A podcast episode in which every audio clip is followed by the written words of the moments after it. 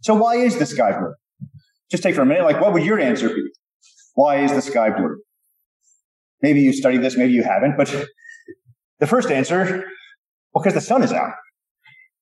I mean, it might seem like an obvious answer, but at night, the sky isn't blue. The sky is blackish, maybe a little bit purplish, depending on where you are. Depending if you're far enough away, there might be this myriad of colors of the Milky Way, but the sky isn't always blue. The sky is only blue when the sun is shining on. So that's, I mean, obvious in one sense, but not unimportant. Uh, you can't completely ignore that fact. So one, uh, an explanation the dad could give his son is, well, because the sun is out. Now, the chances that that would satisfy this little child are pretty limited. So, but I know that, but why? Why is when the sun is out, the sky blue? It's like, well, because the sky is a bunch of gas. It's a big atmosphere. I mean, it might not be obvious, but I mean, when when the sky is out on the moon, or when the sun is out on the moon, the sky is black. There is no gas. And so, despite the fact that the sun is up, it looks just like pitch black night. I think you can't see as many stars, perhaps, but uh, it's it's pretty much black. So there's something about the fact that there is this layer of gas uh, that is the sky, the thing that we're able to breathe and and and and, and is so important for our ecosystem. Um, so that's a hugely important part of this. But again, the chances of this satisfying our precocious child are fairly limited. So so he pushes on. Well, why? Why is it that that you know this this gas looks blue? It's like, well, okay, maybe maybe maybe Dad's had read a little bit of uh, physics here and there. Well, because right, so it's it's transparent, like the air, like light flows through it, but in certain points, right, the the air absorbs a little bit a little bit of the sunlight and it reflects back toward us, right? It's not as if the only light coming to us comes directly from the sun. There's light that, you know, when we're not looking directly at the sun, which you should never do because that would hurt yourself, you're looking at other parts of the sky. That light from the sun hits the air. The air is excited in some fashion, and then that light is now sent back towards us. So we see light, we see uh, a brightness coming from the all of the sky. So something about uh, this this transparent atmosphere seems to absorb some bit of the sunlight but because it can't just hold on that energy, it sends the excess towards us. So we see the brightness of the, of the sun all over the place. That's why, again, on the moon, you only see light coming directly from the sun. Everywhere else, it's black. Whereas when you have this atmosphere of gas, it's coming from all directions. Okay. But still, like, you haven't asked, answered the core question. Where does the blue come from? Why is the sky blue? All right, now we got to get serious. So, okay, so this atmosphere of gas is made of molecules, uh, of various gases, which it turns out um, are we discovered to be much smaller in size than the wavelength of light. So the place where that light is absorbed and the direction it is remitted, it, it, re-emitted is completely random. If the sizes were closer in scale, there might be a directionality to the way this works. There's other factors, but because the molecules are so much smaller than the wavelength of light, they get spread in all direction. And we've discovered that uh, bec- uh, that that the the amount of light that is refracted or re- uh, like absorbed and re-emitted depends upon the wavelength of light. So while there's lots of wavelengths of light coming from the sun, the blue side of it, the, the, the shorter length wavelength light, is much more likely to be scattered towards us. So while in theory light of every color is scattering towards us, the blue is the most common, and so that's what we see.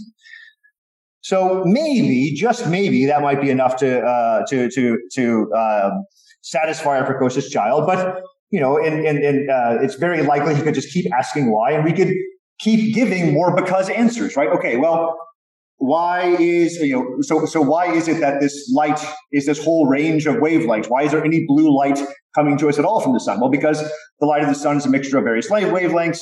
The surface of the sun actually as a black body source to a particular temperature. The interior why is that? Because the interior of the sun is optically opaque. Um, uh, and so it's just the surface that is emitting on most of this light.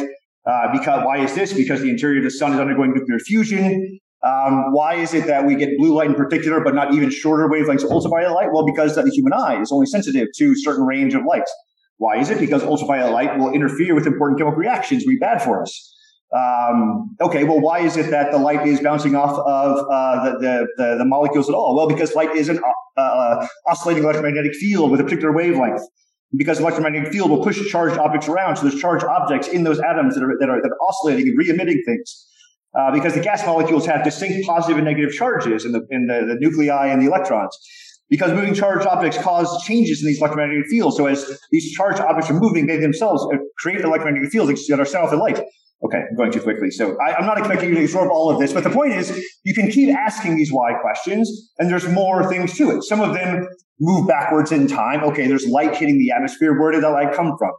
Some of it digs more deeply into the, the, the, nature of that interaction between light and these molecules. Some of it might be about, well, where did the gas that is the atmosphere come from at all? And look at the history of the Earth and the origin of the atmosphere. There are tons and tons of why is it this way? Why does it act this way kinds of questions that we could ask, and tons and tons of because kinds of answers that we could give. Now, roughly speaking, all of these becauses that I've been putting out are at least in some sense scientific. Some of them might seem fairly simplistic, like, okay, the sun is out. How scientific is that? Well, it just is a fact that we can observe the sun being up and not. You know, you can get into the whole notion of the orbit of the sun there's scientific grounding to even that simplistic fact. But they draw on different aspects or features of what the sky is and its relationship to um, the, the, the environment around it. The sun, in particular, in us in a lesser way. Some of them, some of these answers draw in particular on what is happening to the sky. The fact that the sky, this atmosphere, is being bombarded by a bunch of photons. Some of them draw more on the shape or the structure of the sky. If the atmosphere were much more diffuse or thinner, then it wouldn't look exactly the same way.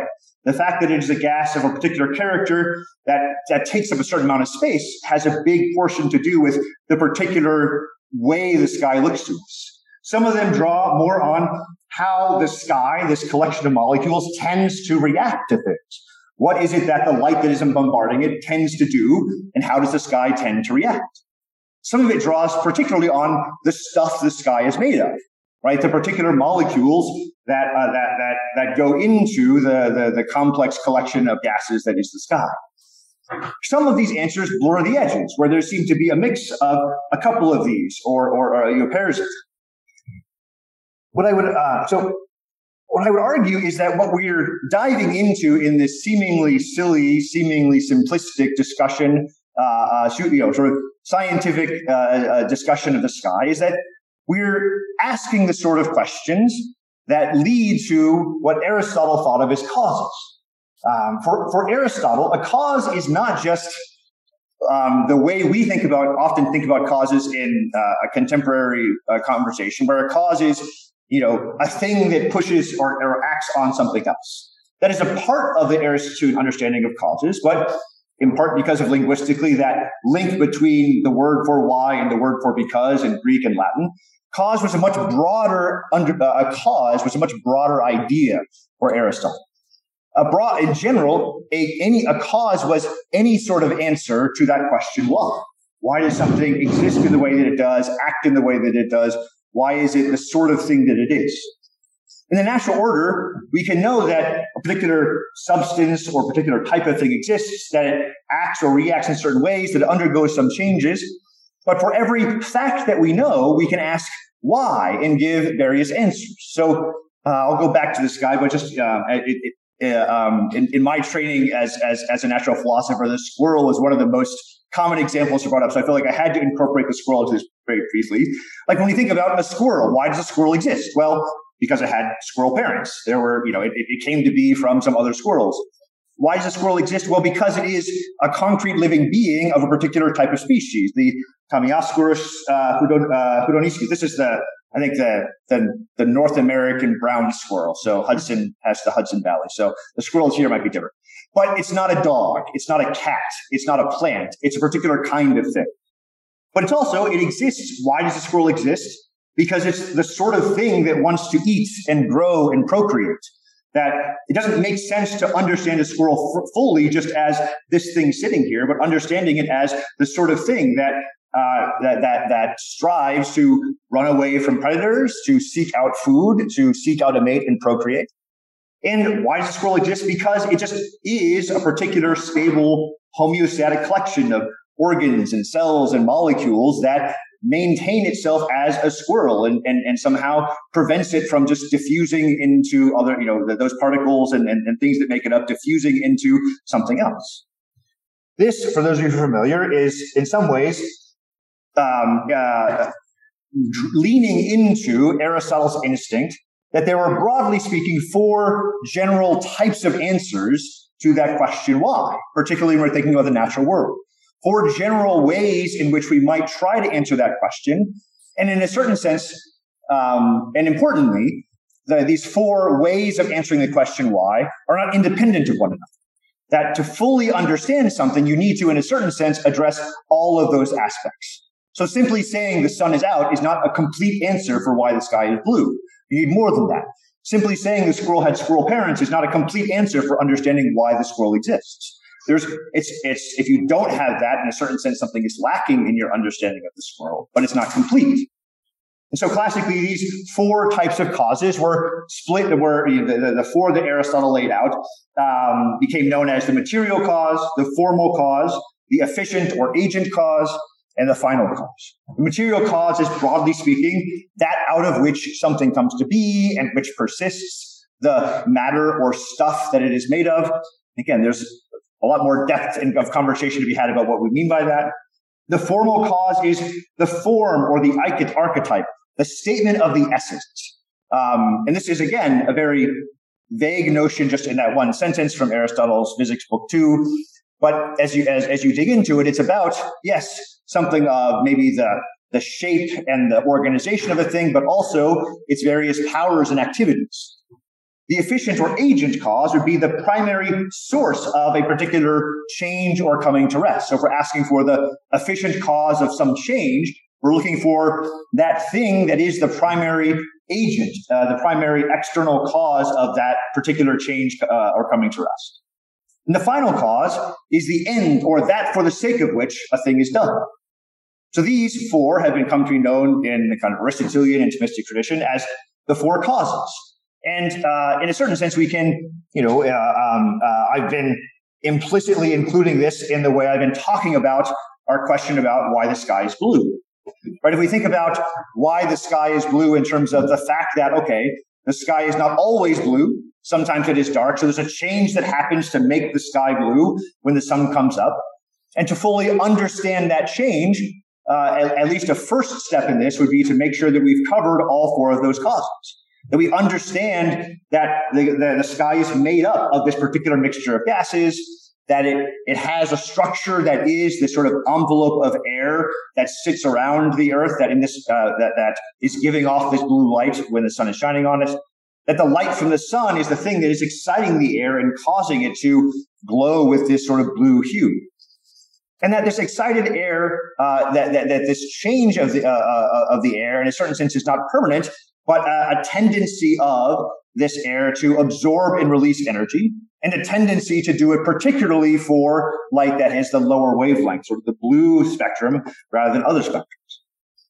We could also ask, I mean, it's important, you know, uh, to, to recognize that Aristotle kind of bounces back and forth between talking about the four causes in the, in the context of a particular change we can also ask about the four causes of a particular substance, a particular thing. Um, but I think for the sake of time, I'm going to move on from that. Um, there's a whole lot of a whole lot more that could be followed up with that conversation about change. Getting into questions of change of causes of different forms, change, change of a chain of efficient causes. So, you know, the photon is hitting the light, the photon is being sent uh, is, is being emitted by the sun, but that energy of the sun is coming from the, you know, the nuclear reaction going on in the center of the sun. There's a, a chain of efficient causes leading back to that. You could argue, arguably talk about a sort of chain of material causes going down, talking about the sun is being, or the, the, the atmosphere is being made of these molecules. Well, the molecules are made up of atoms, and those atoms are made up of protons and neutrons. Those protons are made up of quarks. You can move all the way down in that direction. So there's more to be said about any one of the causes. Um, but, uh, and so the, the, the, in one sense, the investigation of why the sky is blue is not completed by simply listing off one thing for each of the causes. And yet the causes are an important tool for helping us to recognize have we really addressed all the different important aspects of what goes into this thing, as I would argue. Now, instead, I'm going to go in a different direction and propose two possible objections someone might have made to the, uh, um, the, the sort of silly exercise I was doing. One is okay, you're you know a special pleading argument that okay, you're just choosing to, to organize your explanation of why the sky is blue to fit the four causes. You knew they were out there, and you were just like, How could I force this into it? Okay, well, here is the first, uh, um, the first um, Google search result for why the sky is blue that comes up. Comes up from McGill University, their like public science uh, uh, uh discussion. And there's a little paragraph here. The sky is blue due to the phenomenon called Rayleigh scattering. The scattering refers to the scattering of electromagnetic radiation, of which light is a form by particles of much smaller wavelength. Sunlight is scattered by the particles of the atmosphere, and what comes, de- comes through down to the Earth is called diffuse sky radiation. And though only about a third of the light is scattered, the smallest wavelengths of light tend to scatter easier. These shorter wavelengths correspond to blue hues, therefore, uh, hence why uh, when we look at the sky, we see it blue, etc., etc. I don't see the word cause in there anywhere. Four causes, nowhere to be seen. I would argue that if you actually think carefully about any good scientific explanation, you will almost certainly find an echo of the four causes. So if we look at this, right, in certain sense, it's not explicitly stated, but the fact is they're in, they're implicitly bringing in different aspects of uh, the, these, this organization of thinking about how something works. Just the word sunlight, in a certain sense, implies necessarily, okay, this is when the sunlight is actually interacting with the air. If the sun weren't there, if um, uh, you know at night, this this wouldn't be happening. Uh, so that's in a certain sense an implicit reference to some sort of efficient causality. And it's scattered by the particles of the atmosphere. There's an implicit reference to what the atmosphere is made of, that there are particular molecular and atomic particles of various gases. And the very fact that we say atmosphere, it seems like that's such a common word. We don't think of it having a lot of weight behind it, but that implies this, this array of gas that, that is uh, this envelope around the earth and, you know, if a child were reading this, they might need to look up the definition of the atmosphere and they would learn about the general structure of gases that surround the earth as the sky. And in some sense, maybe the final cause might seem to be the hardest, but in some way, um, as we'll say a little bit more later, if we think about final causes in the highest way, as if it were um, you know, the way we think about our final causes, human final causes, human efforts and striving and, and, and desire, where we think through and intend things, then you're very likely to find any intention. I would argue you would find no conscious intention in why the sky is blue. But that's not the fundamental sense in which Aristotle and Aquinas think about final causality. That is a part of final causality but in real sense, only the highest part of final causality. There's a way in which the most basic form of final causality is simply the fact that stuff tends to do stuff, that things have a particular nature and tend to act in a certain way when interacting with other, with, with particular kinds of things. That might seem simplistic, and in a certain sense, it's, it, it is because we're just, we take it for granted because we have lived in a particular scientific culture for so long, we just take for granted the fact that nature is orderly and tends to act in certain ways as a bare principle that we don't even need to think about. But this need not be obvious. And in fact, Aristotle, in certain ways, was arguing against thinkers who were skeptical of that, ten- that, that natural tendency of things to act in certain ways and more open to a much more chaotic and random view of nature. So even just this little phrase, the smallest wavelength of light tend to scatter easier, is at least a hint towards this notion of final causality. That there is a way in which light tends to act when interacting with, um, uh, with air. If there were no standard tendency, then it wouldn't dominantly be the blue uh, hue that's ref- refracted. It might be just randomly distributed across all of them. And so we might just, might come to us more as white light. Or it could be some arbitrary God deciding this day it's going to be red, the next day it's going to be green. In one sense, that sounds silly to us, and yet there's no philosophical reason why that couldn't be the way the universe is. The sort of regularity and order of nature implicitly implies something of a very bare and weak sense of final causality. Okay, so that's my, my, my sort of attempt at an initial response against that first objection of, of special pleading. And in a certain sense, yes, when I first wrote this out, I was trying to find the four causes in this particular explanation. But I would argue that any good scientific explanation, the four causes are almost certainly, at least in echo, present in the depths of that conversation. A second objection that might be raised is, okay, well, look, you're just dealing with like the popular account of how uh, to talk about, uh, um, you know, popular science account of how to deal with the, the fact of the sky being blue. The real scientific answer is in the equations. It's in uh, the, the, the, fundamental physics that describes the interaction of light and matter. So, when, so you know, simply talking about you know an envelope of gas and and and and, and tending towards blue, that's not scientific enough. We need to get into the, the math and the details of it.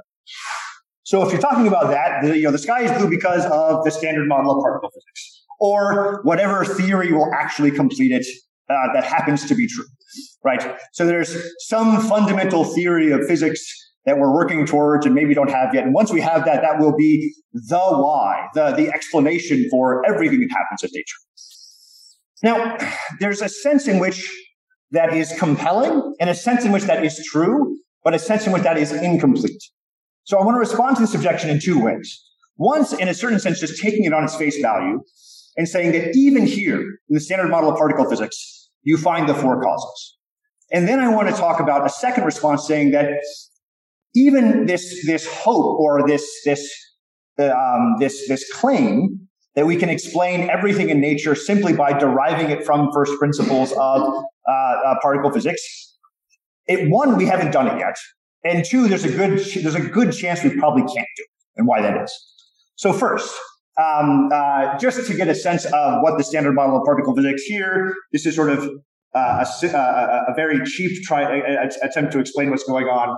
So you have over here, you have the collection of particles that exist in the standard model, um, the particular ways that energy can exist in various fields.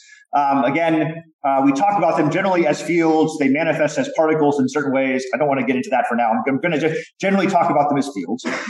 So there are these um, uh, yeah, there's these sort of 17 general ways that matter can manifest itself in fields or energy can manifest itself in fields. And then there's this whole long list of instructions for how these various fields can translate into one another. How if I have two fields, if I have, you know, enough, uh, if I have energy of these two kinds of fields near each other, they might interact in such a way to produce a different field and sort of add to the energy in a different field. Or the way in which a particular field will interact with itself as that energy is spread around in that field. Um, and so this is where things like the the the, uh, the mass of the particles come in, the strength of the interaction, and so we have a list of stuff and instructions for how that stuff interacts, right? Um, so I would argue that already here we're already talking about matter and form right? We're talking about energy in some way that can be distributed in space and time only in these various fields of the standard model. So again, I'm sort of presuming the standard model is complete. It's not actually, um, but it seems like any theory that would complete it would sort of follow along these lines. There is no energy full stop in the universe. There's only energy that manifests in particular forms and li- existing in at, at, this level, existing in particular fields. Um, in various other contexts, we might talk about things like kinetic energy and potential energy. Don't want to dive into that too too much. But at this bare level of, of, of stand, the standard model, there just is energy, but not energy never exists as just energy without any properties. It always exists as energy of a particular kind of field. And we define that field. It's a little hard to see, but you, there, there's these little numbers next to each of these uh, each of these particles. Those correspond to the quantum numbers. Various charges, so electrical charge, the color charge for the strong force, the, uh, the electroweak charge, uh, the masses of the particles. And these are numbers that describe how these particles interact sort of with themselves, how, how the, the, the field interacts with itself, and how various fields interact with one another. So, for instance, right, um, the electron, because it has a uh, electrical charge, will interact very easily with the photon, um, uh, which is the primary uh, um, gauge boson for electric uh, electric field. But it will never, ever, in any circumstance, interact directly with the gluon because the gluon has no electric charge, but it does have a color charge. The electron has has an electric charge but no color charge. So those two fields will never interact. So there is a way in which the particular fields manifest certain activities. We can label them as having certain properties, and most of those properties deal with how those fields interact with sort of themselves in a certain sense and with other fields. So this is a formal aspect of what we're talking about. These the form of these fields. Each field represents a particular possible manner that energy, matter, can actually exist with certain properties, quantum numbers, and certain powers that relate to those properties. Uh, in a more detailed way, the particular uh, the particular instructions for how these particles are going to interact has to do with that long list of equations I popped up. That gives you the details of exactly how these things link together. So at this point, I could go into an aside about how this is suspiciously like uh, Aristotle's four elements in a way that sounds kind of silly. But just the bare point I want to make is if you notice, there is no smallest unbreakable pieces of matter uh, in this picture. Matter exists in various forms, but none of them are unbreakable. All of them can transform into other kinds of matter. There are no atoms in the in, in the, the um, uh, Greek sense of unbreakable pieces, or even in the early classical, uh, like uh, uh, early modern classical physics sense of unbreakable atoms. That our understanding of material order is, in a certain sense, I would argue, fundamentally hylomorphic. There is some base stuff that we generally label energy. Energy is not exactly the same as prime matter for various reasons um, that I'm going to, to, to, to, punt on for now. But there is some uh, underlying stuff that manifests in different manners, but nothing that it actually exists in is completely unbreakable. All of them can transform into one another. Very, very much like Aristotle's understanding of the four elements as being the four fundamental ways that prime matter can exist in reality but none of them being completely unbreakable and transforming into one another. Okay, so there's already a certain kind of um, uh, Thomistic, under, uh, Thomistic and Aristotelian understanding of the, the fundamental aspects of reality that we can start to see in the standard model of particle physics. As we move to the idea of efficient causality, sometimes people make the argument that, right, in quantum mechanics, we've lost all sense of efficient causality. It's completely random and chaotic, um, and there's no such thing as efficient causality anymore. But in actual fact, I mean, when you just, particularly when you're dealing with particle physics, right, you talk in, you talk in languages of efficient causality all the time. Um, it, um, so for instance, right, so this, this is a Feynman diagram. This is a fancy way of writing out one particular kind of interaction. And the, the, this, this funny little diagram translates into a fairly complicated equation based off of the rules that were present in that very long equation, the, the, the Lagrangian standard model. But basically what this is saying is, as we move from left to right, you start with an electron and a positron. They annihilate, become a photon. That photon then decays into a antiquark and a quark, and the antiquark spits off a gluon. There is a certain efficient causality here because we can say it is the electron positron pair that did something, that annihilated to become this photon. In, actual fact, this could probably be a virtual photon. Gonna punt on that. Uh, that would then create uh, a quark anti-quark pair. And in this diagram, at least, it seems like we can say that it's specifically the anti-quark that is the cause of this gluon coming out.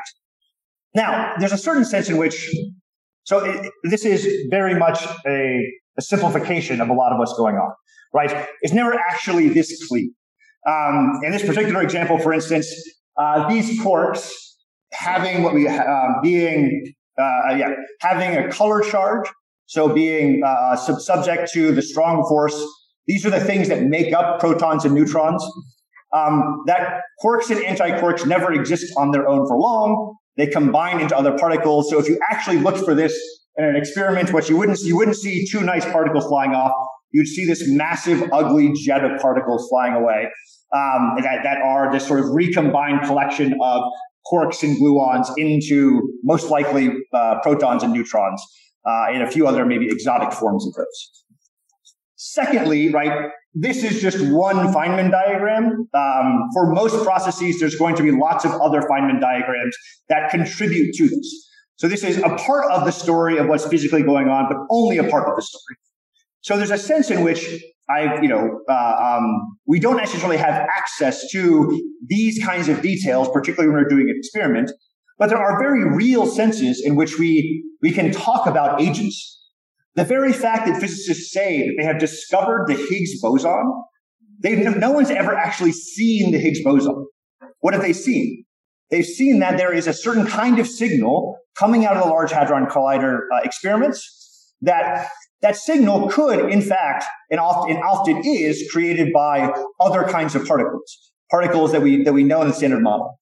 But it happens so frequently that it only makes sense to say there must have been a Higgs boson, like there must be something like the Higgs boson that adds to an excess. That means that there's this particular type of result, the particular collection of particles we end up seeing down the line must have been caused by a Higgs boson.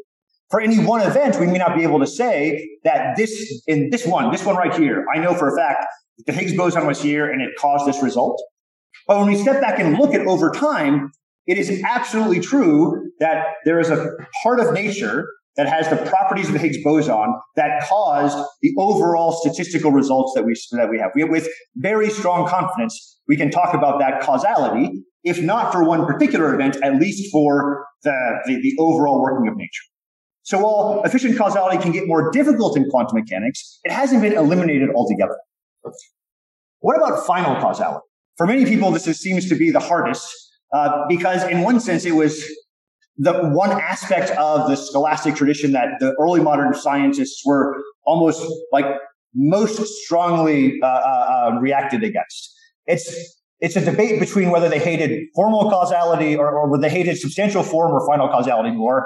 Uh, uh, but that's either way. These are sort of like they're uh, like they're boogeymen in in a lot of their like if you read a lot of the early modern uh, um, scientists, so Descartes and Newton, all of them are trying to claim they're not doing this and accusing one another of doing it. Uh, so when they're trying to put down other people's theories. But a lot of that comes from this notion of final causality as high level intentionality, as if it were an intellectual being that is choosing something to happen. And again, for Aristotle, it's, it's not that. It's a much more low level tendency. So there are various ways in which final causality shows up more explicitly or implicitly in, uh, in, in particle physics, in these kinds of interactions. First, most of the particles in the standard model are individually on their own unstable. They're only going to, uh, to, to exist for a period of time before they decay down to a more stable state. And they decay in extremely regular patterns. When they decay, exactly when they're going to decay is, is indeterminate in quantum mechanical. But what they're going to decay into is very, very standardized. There might be a couple of options, but we actually know the frequency with which the Higgs boson decays into this collection of particles versus that collection of particles, or a muon decays into this collection of particles versus that collection of particles. A muon never decays into a quark and a gluon, or a quark, uh, yeah, a quark and a gluon. It would never happen. It would be impossible. Uh, so there are certain natural tendencies of how these unstable particles interact. Secondly, the very process by which we use the standard model of particle physics uh, in quantum field theory in general, the most successful tools we use today, um, is a kind of a quantum mechanical version of what in classical mechanics is known as the principle of least action.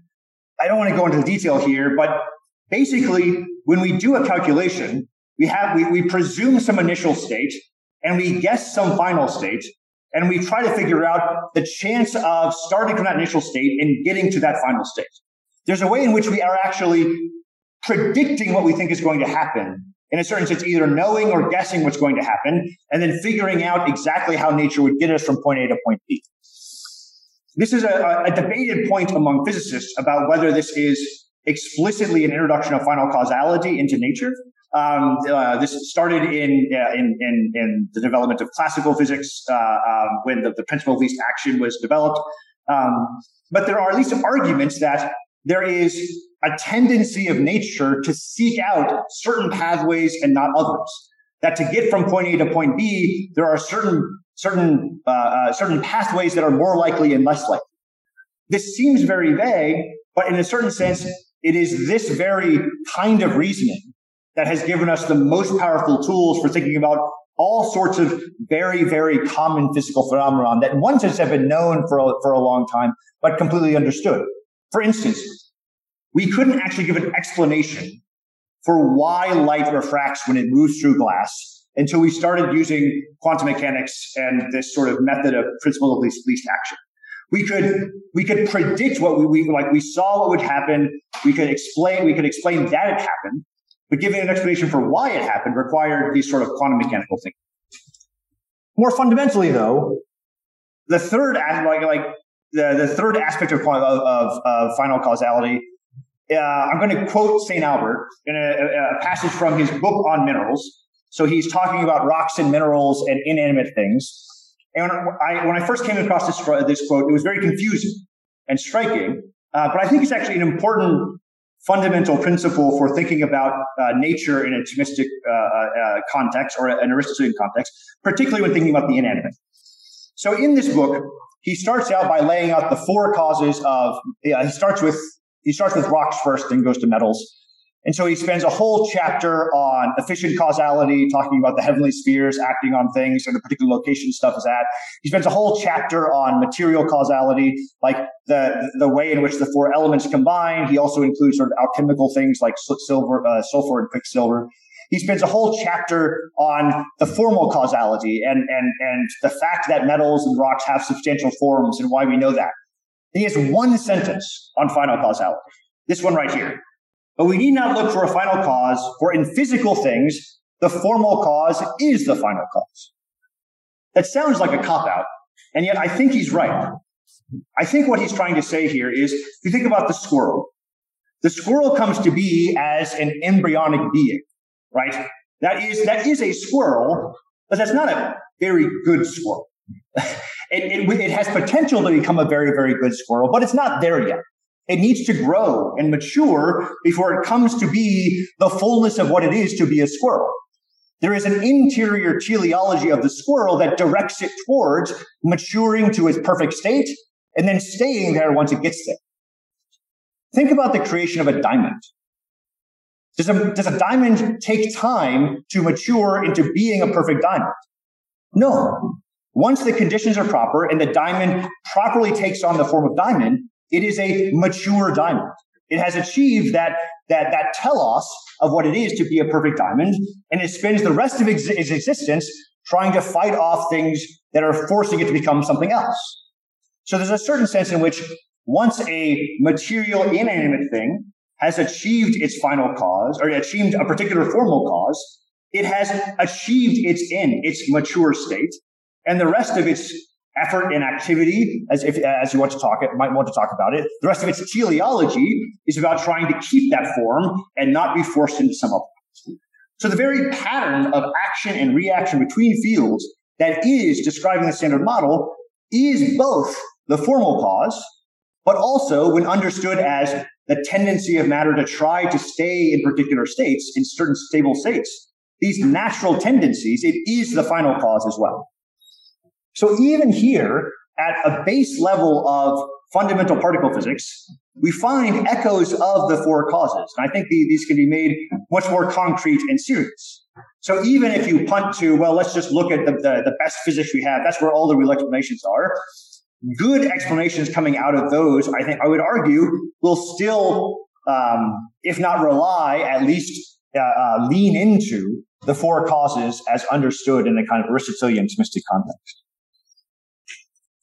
The second part of this response to the, well, let's just look at the particle physics, that's where all the real answers are, is in actual practice, no scientist has ever derived Rayleigh scattering or any other sort of macroscopic interaction of light uh, with the atmosphere directly from the Lagrangian of standard model.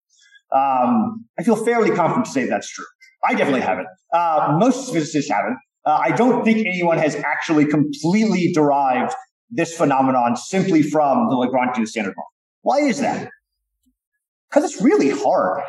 Um, most particle physics calculations, the sort of things that, I mean, they peter out at roughly eight to 10 particles.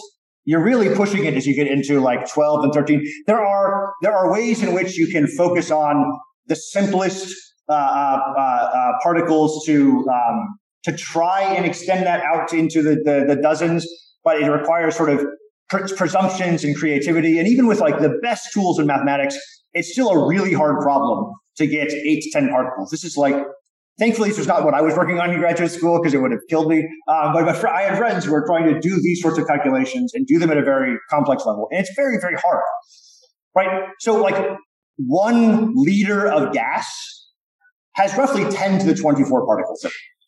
So you're not going to give a complete explanation of what's going on by simply, okay, let's plug in the initial state of the atmosphere into our Lagrangian and the, the, pho- like the, the, the collection of all the photons from the sun and just work it out. It's just not going to happen. Um, it's at least calculationally hard. I would argue, I would be surprised if we could ever build a computer big enough to actually do that calculation. It's also not clear that even if we could, it's not 100% clear it would work. Why is that? So we can say certain things about, for instance, the, the interaction of light with electrons. That's actually like a soluble problem in quantum field theory. It's one of the like initial calculations you end up doing when you're learning how to do all this stuff for the standard model. Um, and it's called Compton scattering. This is the basic interaction of photons with electrons. Um, it's Compton scattering when you have a very high energy photon. It's Thomson scattering at low energies where we'd have sort of visible light. Um, and importantly, for these low energy photons, a free electron will interact with and scatter light of any frequency at all equal. So what I mean by that is um, it doesn't matter how energetic the light is, it's going to interact with all of it. Uh, it, it it's going to interact with it at the same rate if you had a free electron not bound to any other uh, any other particles. The closest we get to this collection of free particles in, in a material sense is when we talk about plasmas. Plasmas are when you take uh, a gas and uh, uh, excite it, uh, and the electrons get stripped off of the atoms and are floating around freely for a little while as long as it's hot enough. It's like fire. Um, if you've ever seen like a fluorescent light, uh, is is a plasma. Um, and one fascinating thing about plasmas is they are completely that they are they are opaque. If they're very thin, you might be able to see through them, but they will interact with light of any frequency that comes through and absorb that light and send it back. So they, they give off light due to the interaction of the, uh, the free electrons with the ions that are in there, but they are opaque to any exterior light coming through. Um, and as the free electrons, they, they scatter any uh, light that, that, that tries to come through that, that plasma. But electrons that are bound in atoms, if you let them cool off and reduce into neutral atomic structures, they become almost completely transparent. They end up only primarily interacting with light of very specific frequencies. So it's the same electrons. It's the same relationship between electrons and photons. But because now the electron is part of this neutral structure that is an atom, the nature of its interaction with light changes. So that instead of interacting with light of every visible frequency, it will now only interact with very specific inter- uh, visible frequencies, ones that tend that correspond to sort of transitions to different states in the atom. Don't want to go down that line for now. But so that that that neutral gas, like our atmosphere, will be generally transparent. And so whereas if if our atmosphere were a plasma, it would be completely opaque, right? Um, we would also be dead for various reasons, but but it would be completely opaque. So there's something about the basic interaction with matter that changes when we move from free particles to neutral atoms. Um, so yeah, I'm going to skip ahead here. And, and, and importantly, like, as you see, like, it depends on what kind of atom you're in as to how exactly that electron is going to interact with matter. Same thing as it gets to more complicated molecules, the interaction changes.